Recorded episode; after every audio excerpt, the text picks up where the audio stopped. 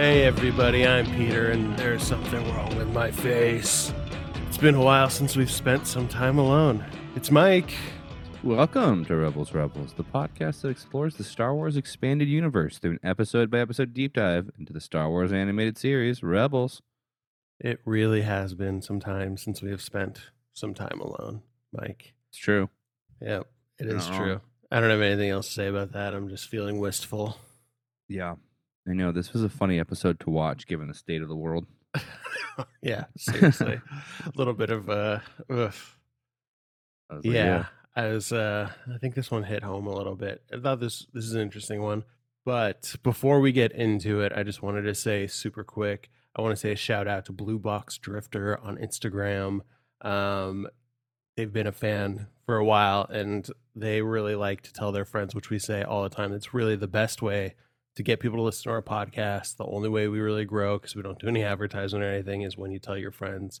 And we really, really appreciate it. So they posted something nice on Instagram last night. So I just want to shout that out up top. Thank you. We appreciate Shout out. the people who take time to appreciate what we do and work hard on. So thank you.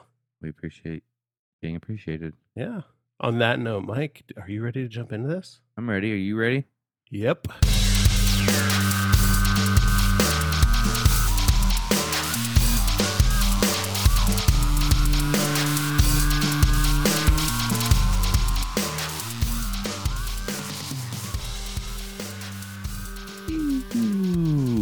Let's mix up a quick space refresher and recap what happened in episode 3 of season 4 The Occupation. The rebels are informed by Ryder Azadi that the Empire is building a new and improved version of the TIE Defender. Ezra and the Ghost crew depart for Lothal with the help of. Oh, How haven't I been doing this the whole time? I know. Ezra it. and Ezra and the Ghost crew depart for Lothal with the help of Azago, who smuggles them into a now impi- imperial controlled mon- and heavily monitored planet. When they arrive, they find the planet's skies darkened by imperial activity and ruin. Making way to a local cantina, they learn that Old Joe was arrested and executed for aiding rebels. Identified and chased, Ezra and crew find unexpected aid from his old friend from the academy, Jai Kell, and Azadi himself, who ferry them to safety. But are he, Azadi, is sorely disappointed to hear that the Rebel Alliance is unable to execute a liberation strike on Lothal. Ezra tries to stay optimistic by Mhm. telling them that they can destroy the TIE Defender factory by working together, though Azadi is skeptical. Quite the somber ending. All right. I love that. Yeah, I know. I feel What like I need to find some newsy music with like typewriters in the background. I know. I can't believe we haven't been doing that the whole time. It's, it's also very Legend of Korra. yeah. Um, which brings us to the theme for this episode foreshadowing. I, I've told you, Pete, but just to tell our thousands of listeners, um, when we have a guest, I try to keep the theme short, but when we don't, I try to expound a bit. So this one is a little bit of an expounding. Um, so That's hang a tight. funny word. I don't think you. So- Expounding. Expounding. Oh, so this brings us to the theme for this episode, which is foreshadowing. This episode is an exercise in foreshadowing, both on the micro and the macro levels. In the beginning, Ezra wakens from a short dream where he wakes up and realizes that oh, old Joe must be in trouble. The dream ends with a wolf howling, a clear indication that these nightmares are more than just that, and confirmed by the fact that old Joe was captured. It's quite a foreboding, foreshadowing element. Mm. Lothal's pollution, when they arrive, has gotten much worse, with the atmosphere being filled with noxious storms and explosions and the planet appearing red from space. Ezra's horrified. When he sees it and tells Kanan it looks like the planet is dying. On the surface, smoke entirely blackens the sky, and the grass has all but burned away. This pathetic fallacy of Lothal is a foreshadowing to just how sentient the planet really is. And in tune with otherworldly and ancient things. Ryder's final words of then we'll see if you still feel the same way about our chances after tomorrow are a foreshadowing of events to come, and his mood is as well. And it's often true that when characters in a show, such as Rebels, speak a bold declaration, that it will be undercut. Like Ezra speaking that old Joe is the one thing the Empire can't get rid of on this planet itself was a foreshadowing of moments away that he, in fact, could be taken. But the entire episode's mood of hopelessness also serves as a foreshadowing of some sort, just on a grander scale and without the immediate payoff.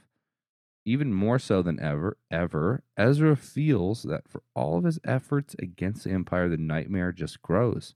Lothal is as good as lost. There's no way to defeat the Empire but that feeling, like all bold and often undercut declaratives, is most likely not to come true in the end. We'll just have to wait a couple episodes rather than a couple minutes to see the fruits of that statement. That's why the theme for this episode is foreshadowing. Mm, I like that. I think that leads us nicely into probably the two most important things about this episode, at least to me. The, the, things that affected me the most was the state of Lothal right now, and then what is happening to the people on Lothal, um, specifically Old Joe.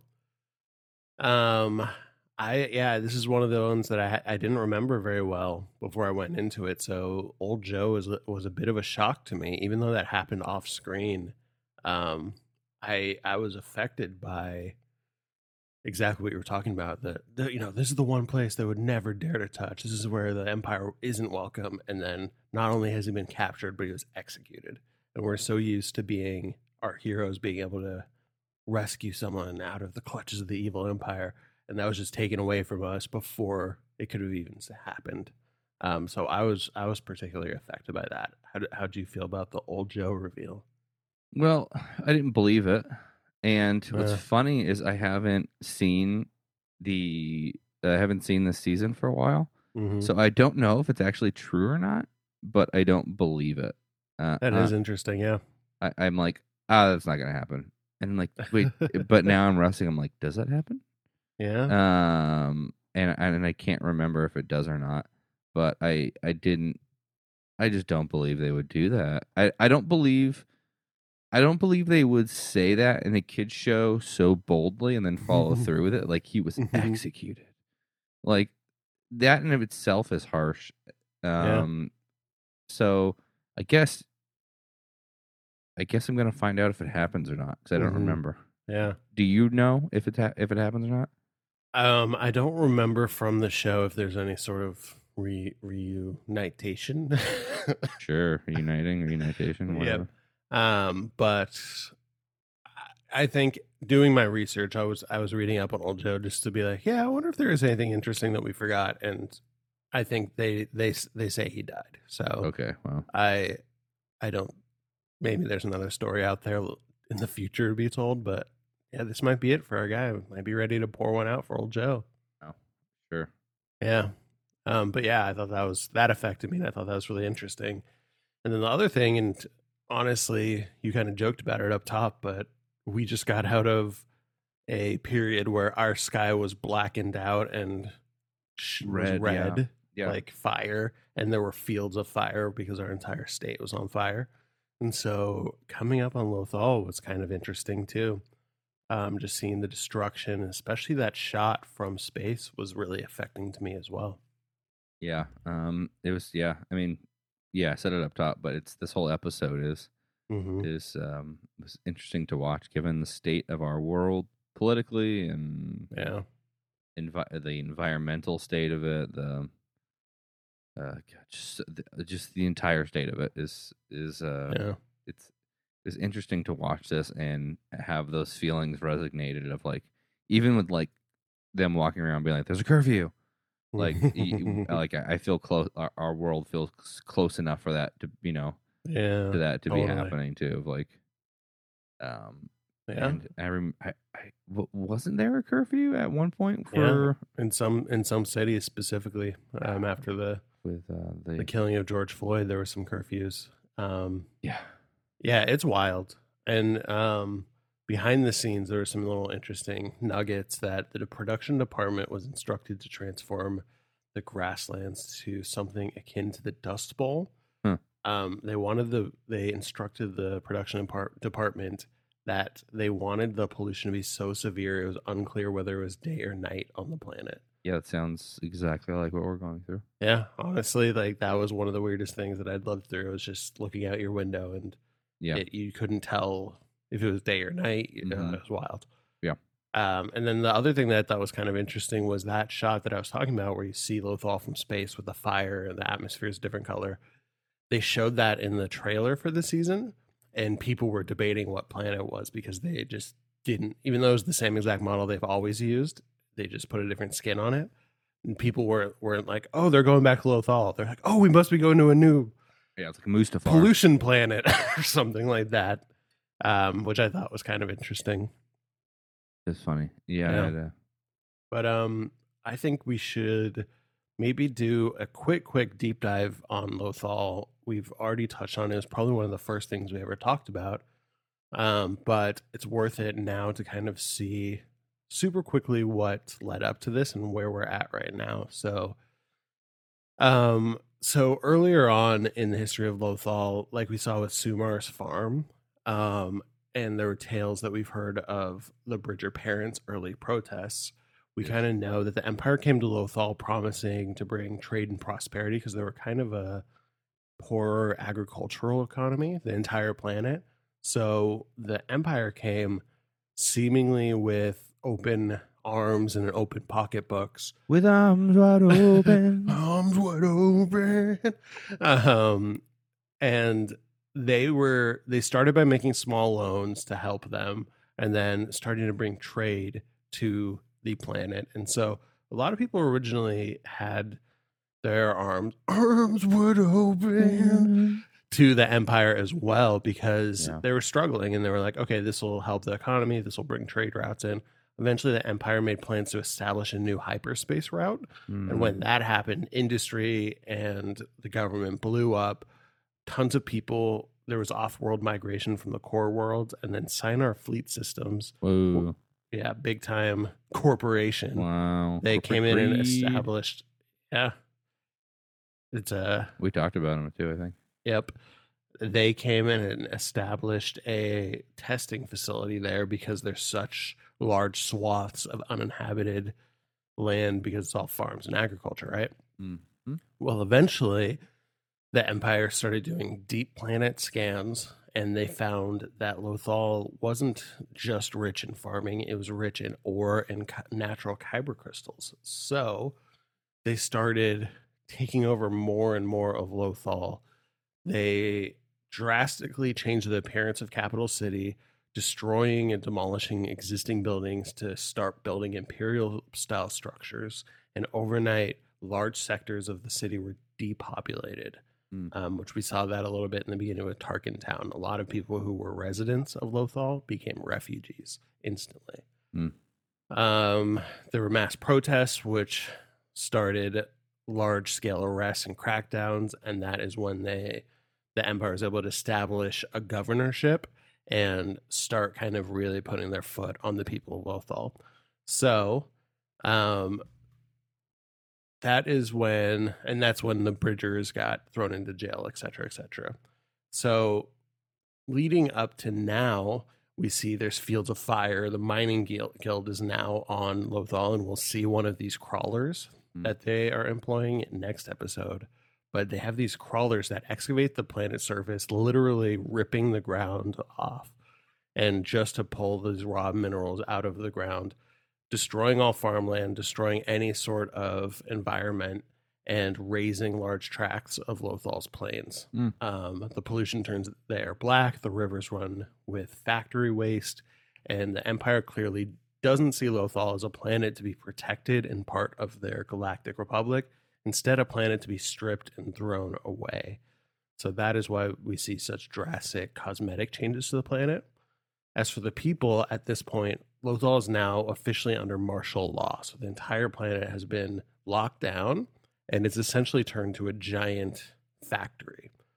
But what I think is interesting is, as we'll see later on, and you alluded to in your theme, how much is Lothal a living entity? Mhm. Um, there's some really interesting things we're going to get into later on where we start wondering about the ways that the Force take hold of this planet, the way that the living presence of the Force kind of intertwines with everything, and what effect is the Empire having on waking up some sort of slumbering presence, kind of like uh, Yeah. what's his name from last uh, Bendu. Oh, the Bindu. Yeah, so I think that's kind of an interesting tie-in that we should keep an eye on. But that's kind of where we're at right now, and I found it quite shocking. Um, obviously, Lothal is in trouble and it's unrecognizable right now. Yeah. Yeah. I mean, to bring it to a Star Wars metaphor, it's like Mm-hmm. um, when, uh, you know, the Falcon's on the space slug, they're poking at it. They have no idea that it's, a, a, you know, a living, like breathing, that. a living, breathing thing. yeah, yeah. I think that's one of the really interesting philosophical questions we're going to get into. And uh, you you you mentioned this. I don't know if I accidentally like pressed a button to skip it or something like that, but I didn't see the actual dream in the beginning. Uh, Was there I'm- actually a dream in the beginning? It's not a dream. He's just, he's just sleeping. Oh, and okay. he uh it's you you could miss it you could Okay. so it's it's it's almost too subtle to be honest Uh, um but i i, I don't know I, yeah, because you mentioned the Loth Wolf, and I don't remember seeing the Loth Wolf. I just remember Ezra like waking up, startled, and be like, yeah "Ah," i mean like, yeah he doesn't he doesn't actually see it it's like Ah, uh okay. it's like uh he's sleeping and you hear a couple noises in his dream and he falls out of his seat because yeah and it's Oh, uh, okay. there's a you hear a howl it's just it's it's so subtle Oh yeah, I missed I missed the audio cues. Then that's interesting. I like that, and I like that you pointed it out. Then because as we as we'll see in the yeah, it's, it's so much foreshadowing. Exactly what you're saying. I keep saying like as we'll see in the future, as we'll see next episode, as we'll see Yeah, later yeah. on in the season. Yeah, so I'm excited to get into it, and I, I I remember the feeling of watching this originally, not knowing kind of what happens, and being like, "Where is this going? This is Yeah. so weird. I don't know what this is," and trying to put the pieces together, and it's really cool to kind of revisit it now, kind of Yeah. knowing how it all fits together. It, it's it is it's it's the it's probably the reason I wanted to do the podcast is because Yeah. it, this it's this kind of spirituality that's really interesting to me. Um, Yeah.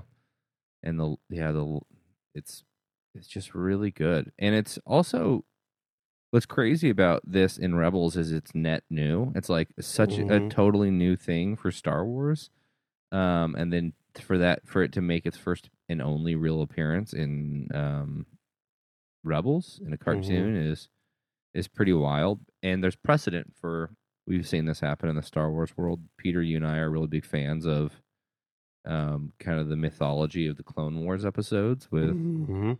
with the um, you know the, the what is it the son, daughter, and the father. Yep. Um, so Yeah, Yeah. I'm really excited to revisit those too. there's some there's some goofy. This this episode is good Yeah. um because it's it's fairly just straightforward Mhm. it, it it's a pretty hard run forward without too many weird tangents i got worried when Vizago and the puffer pigs were in the beginning yeah, and they mentioned Hondo. It's like, oh no, i was like oh boy almost gonna like is at least there was no Azmorigan, but I was like, Yeah. this has the potential to go off on some zany, yeah boneheaded, dumb thing. yeah but it it uh it doesn't think Yeah, which I, I like too, and I, I think it's nice because I was listening to a podcast the other day where they were talking about the difference between story and plot, and I think that's that's something really interesting that I hadn't really coalesced that thought, and it's one of the things that applies to Rebels a lot. So the the example they were talking about was this is an interview with Seth Rogen, and he was talking about how they, you know, the plot of Superbad is that they want to go to a party and well, actually, maybe this is a bad example because it's a child show, so we shouldn't talk. Maybe talk about kids trying to lose their virginity. Um, what's another? What's another good example? okay i'm interested in this because i don't i don't know that i could articulate the difference between Yeah. Well like, do oh, you know what I, I- that I- super bad example was so good. I, I know. I mean, it's t- to me, a, a plot is just point, point by point by point. It's it's it's Mhm. the A to B, and the story is everything from B to Y. Yeah. I don't know if that's It's a PG 13 podcast, so whatever. yeah. So the example they were talking to Seth Rogen and they were learning um, with Superbad, the plot of the movie is that they want to go to a party and lose their virginity, right? But the actual story of the movie is that they are realizing for the first time that these close friends aren't going to be together when they're in college. Yeah. And like that's never spoken out loud, really. Yeah. But as the emotions unfold and you see how the characters interact, then the story becomes clear. And Yeah. that to me, that's what makes the movie actually interesting. Um, opposed Yeah, to like whatever the plot is. And so, so a lot with Rebels, I feel like it's like the plot is like, uh oh, we got to get these puffer pigs and do this thing and make some trade. And here's Lando or whatever like that. But the story is more interesting when it's not about that. It's more about how these characters are interacting, the things they're feeling. And this episode was such a good example of that, where like not a lot actually happened in this episode, but you get so much subtext of how Ezra's feeling, what the crushing weight of the Empire does to people that they don't care about, Yeah. what happens when you try to like protect what's yours and get stomped down by this Goliath. Like those are the feelings and the story that actually propelled this forward, and I thought that really worked for me. Yeah. I really like that, and it makes me think. Yeah. Um, a, a plot is just a vessel to tell a story. Yeah, totally, exactly. That's a way more concise way to say what I said. I mean, it's they're both good points. They're both good points. I Yeah. mean, but I mean, yeah. So if if if you bring that to, you know, to Star Wars, the Mhm. the, the the plot of you know the original trilogy is, you know, taking down the Empire, Yeah, exactly. but the story is way more complex. It's about you know, Mhm. it's about it's self discovery and, um, you know, f- familial relations, yeah. you know, so on. And one can argue that Star Wars again is less successful when it's more about plot and less about story, which is Yeah. maybe how we feel a little bit about Rise of Skywalker and some of the le- less successful Star Wars movies. Yeah, it's a good point. It is such a plot driven movie.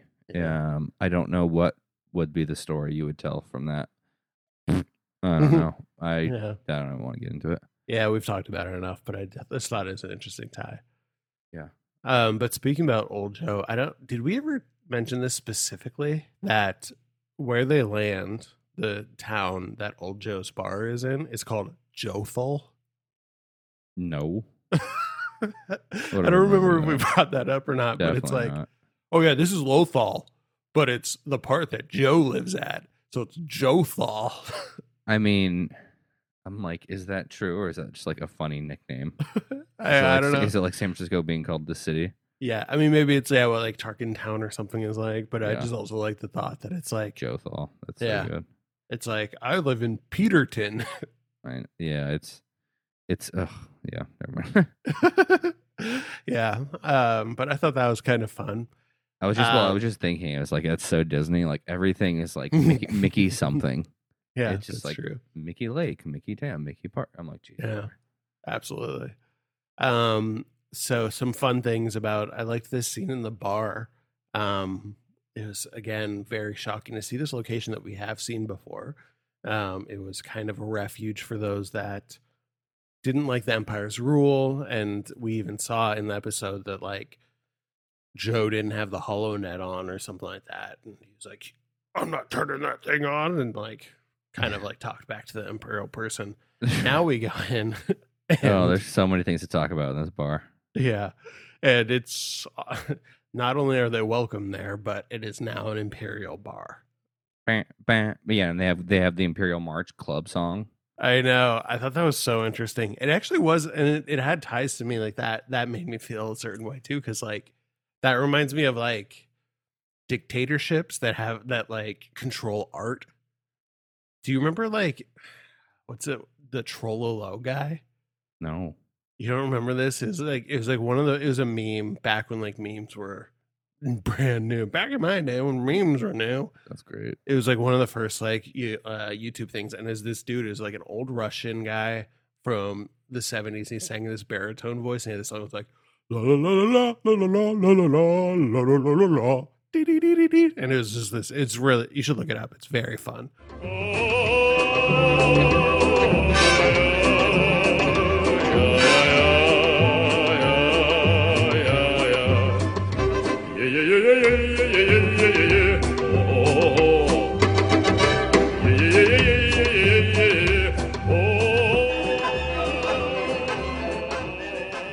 just thinking, there's no way I'm going to look this up because I just want it to be whatever the story is you're telling me right now. Uh, it's so fascinating. I'll, I'll put a little audio from it.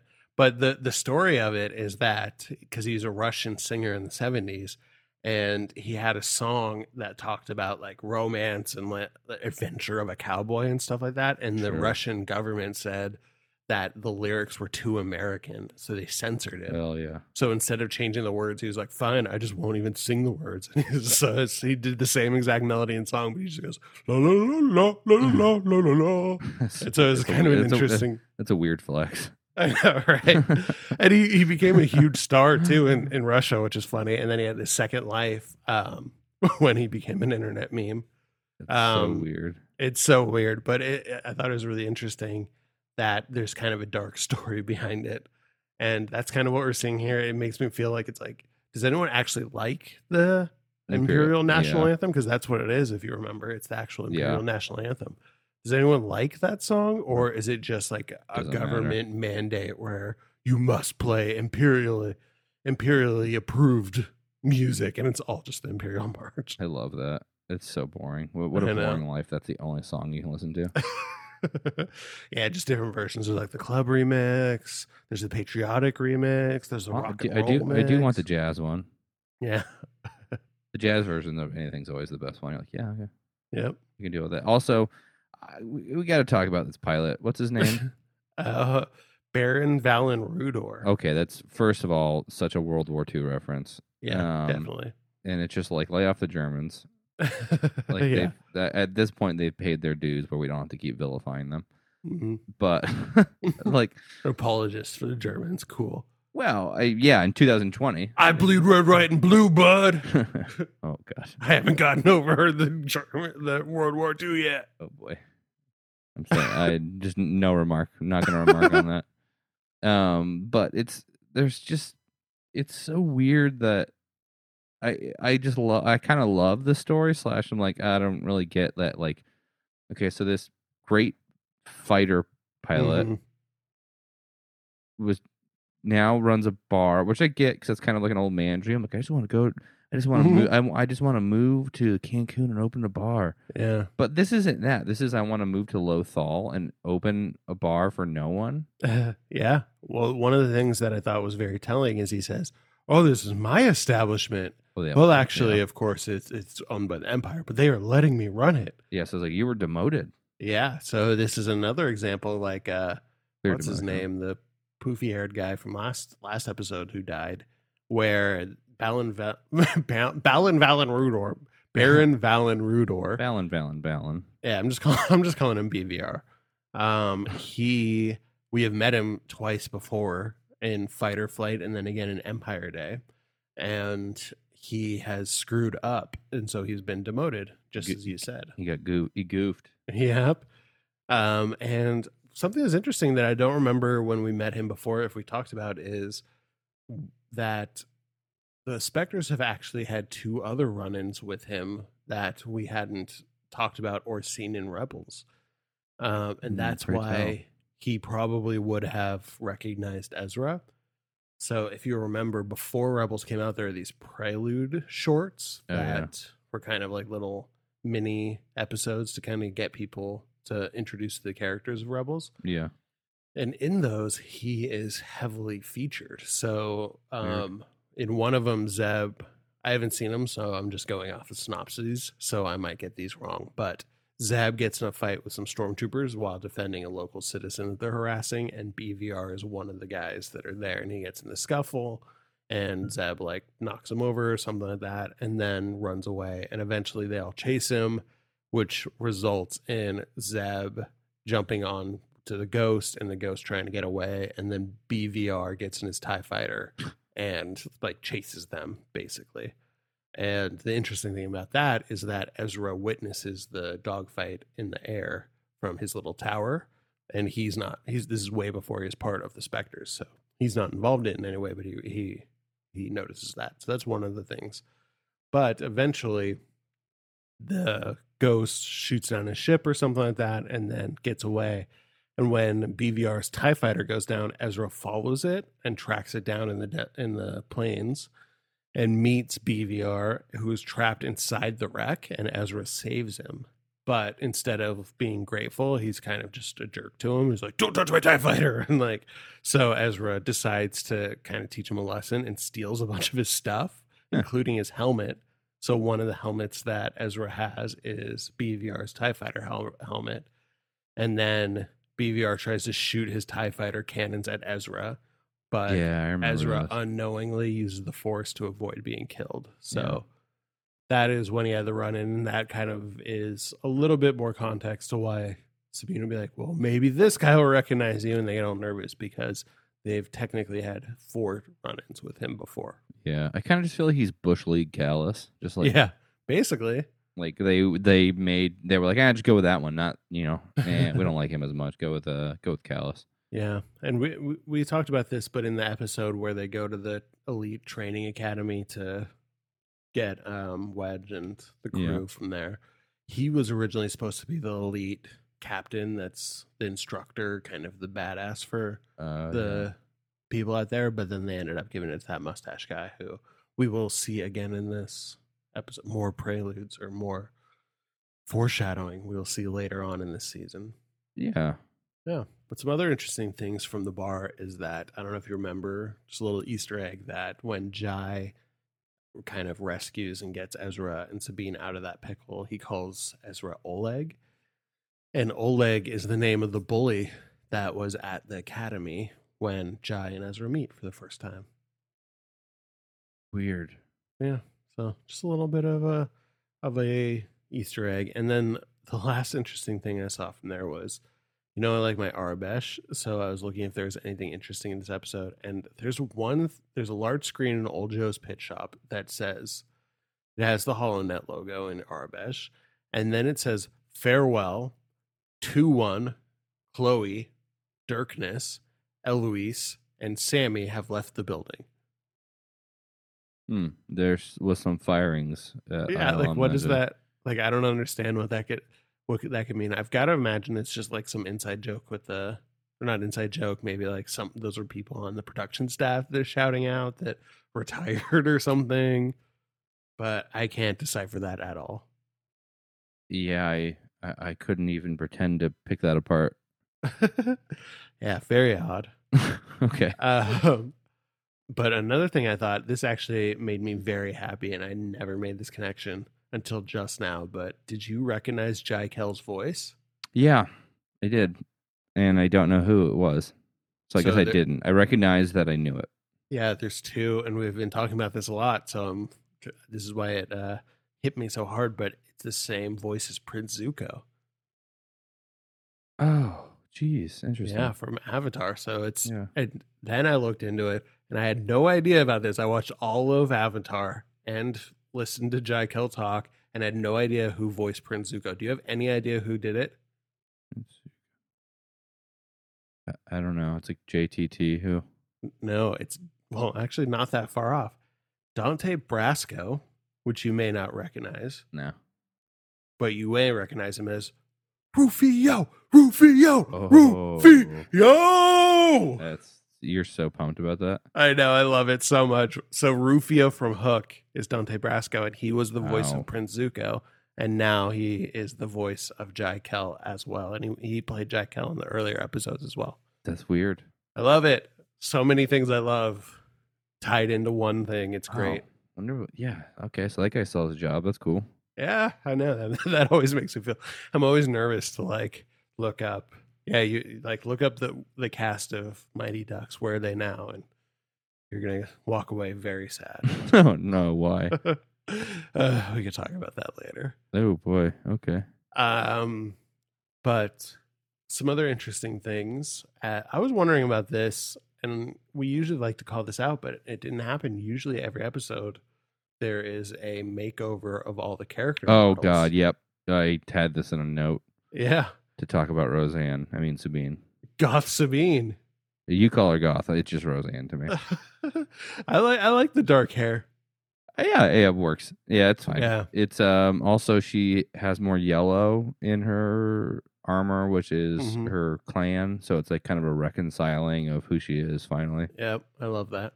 And I, they she usually puts a new um animal or something like that on her pauldrons or somewhere on her armor. So I didn't notice in this episode. I'll have to keep an eye out if she had changed it from what she had before. But Uh, most notably is it's the hair and the armor that I love that representation, the tie back to her family. That's great. yeah. I, I, I if there is an animal, it's I don't know.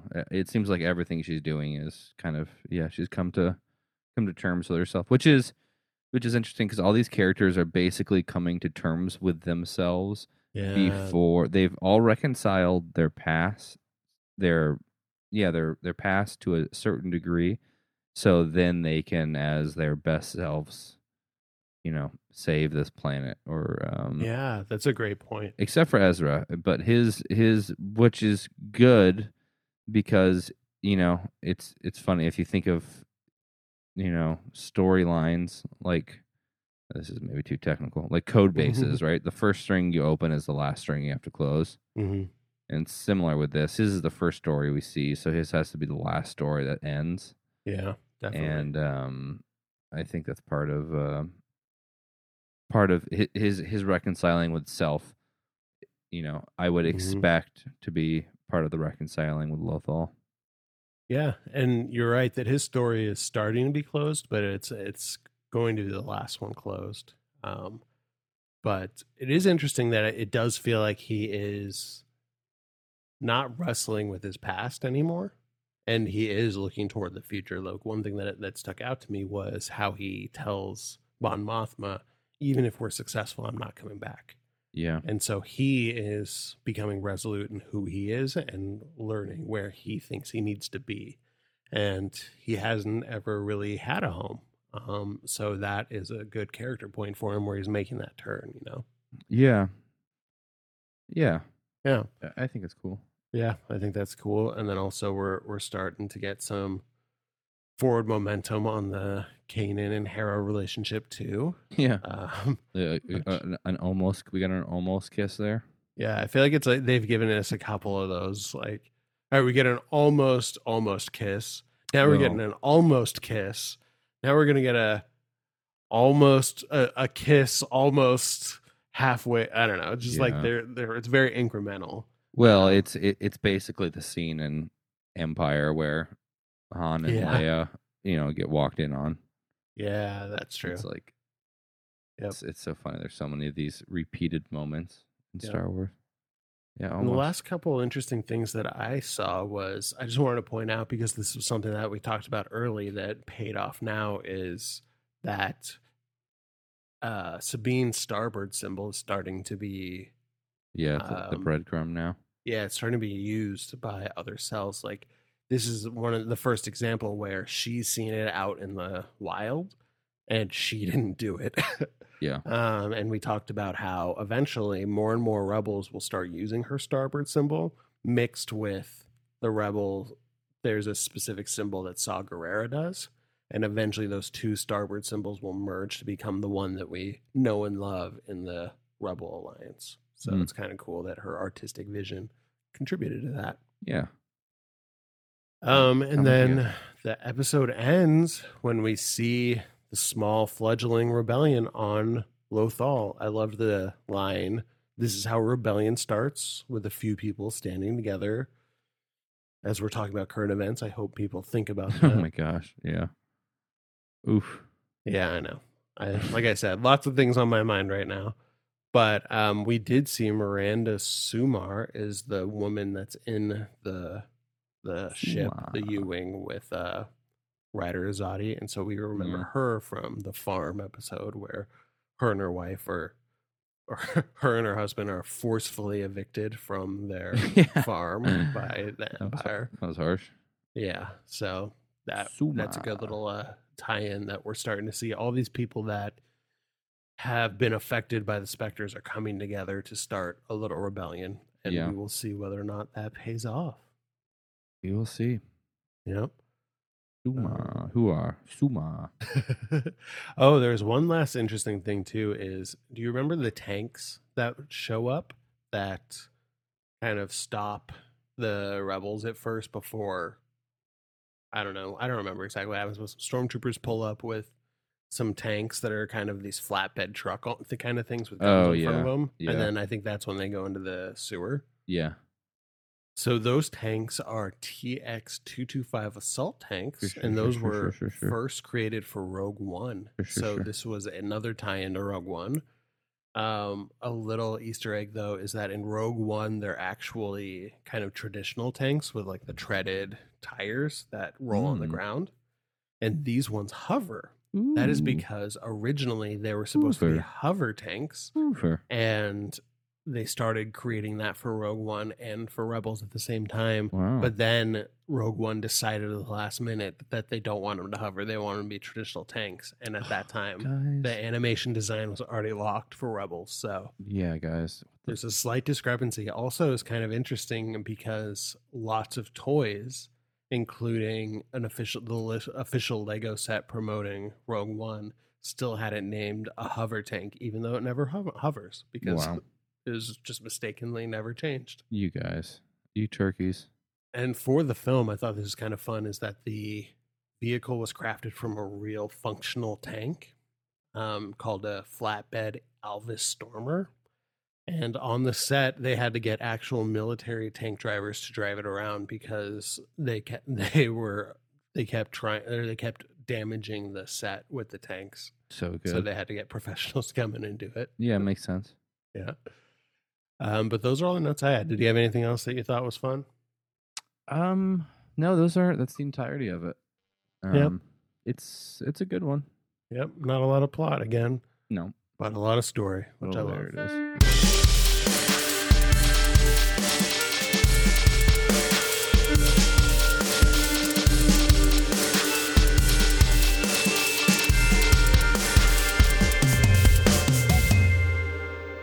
Cool. So, how we like to finalize this is that we give our little grading scale. Mike, would you like to explain and share what your scale is? Yeah. So on a scale of my least favorite to most favorite things in Star Wars, my least favorite currently being Reylo, just the whole relationship, to my current most favorite thing being the first conversation that Ben and um, Luke have in his house in A New Hope. mm-hmm. Great, great little combo. Um, I would rank this episode as a a trip inside the magic cave um, in Empire Strikes Back, which is um, it's not, it's not the magic cave. I think it's called like literally the Force Cave or something. Yeah. Um, but it's Magic Cave, though. yeah, Magic Cave is better. But it's a, a largely a foreshadowing element and yeah. um, kind of a, a trial and a test, and um, it it's a cool moment that in isolation doesn't make much sense, but as part of the larger story, really really makes sense and is is is well done. I think I think, but Mhm. is a little bit of a bridge. And so I would give this episode a it's a it's a it's a B plus. nice. Yeah, I don't. I don't have any thematic ties like that, but I like your. I like the thematic tie. That's Mhm. nice. Um, my favorite thing in Star Wars right now is that little girl dressed as Rey in Disneyland using the Force to turn away bad guys. And my least favorite thing is Rey Palpatine. Um, between those things, I give this episode the trench run in A New Hope. Um, because basically I was trying to think like, what are cool things in Star Wars, but not the coolest thing in Star Wars. And so like this is undeniably a great scene in Star Wars, but not my favorite battle in the original trilogy. So I'm saying it's very good, but not the best. So I'm giving this an A. Love I it. liked it. It's just not an A plus. Yeah, that's good. Yeah. It's great.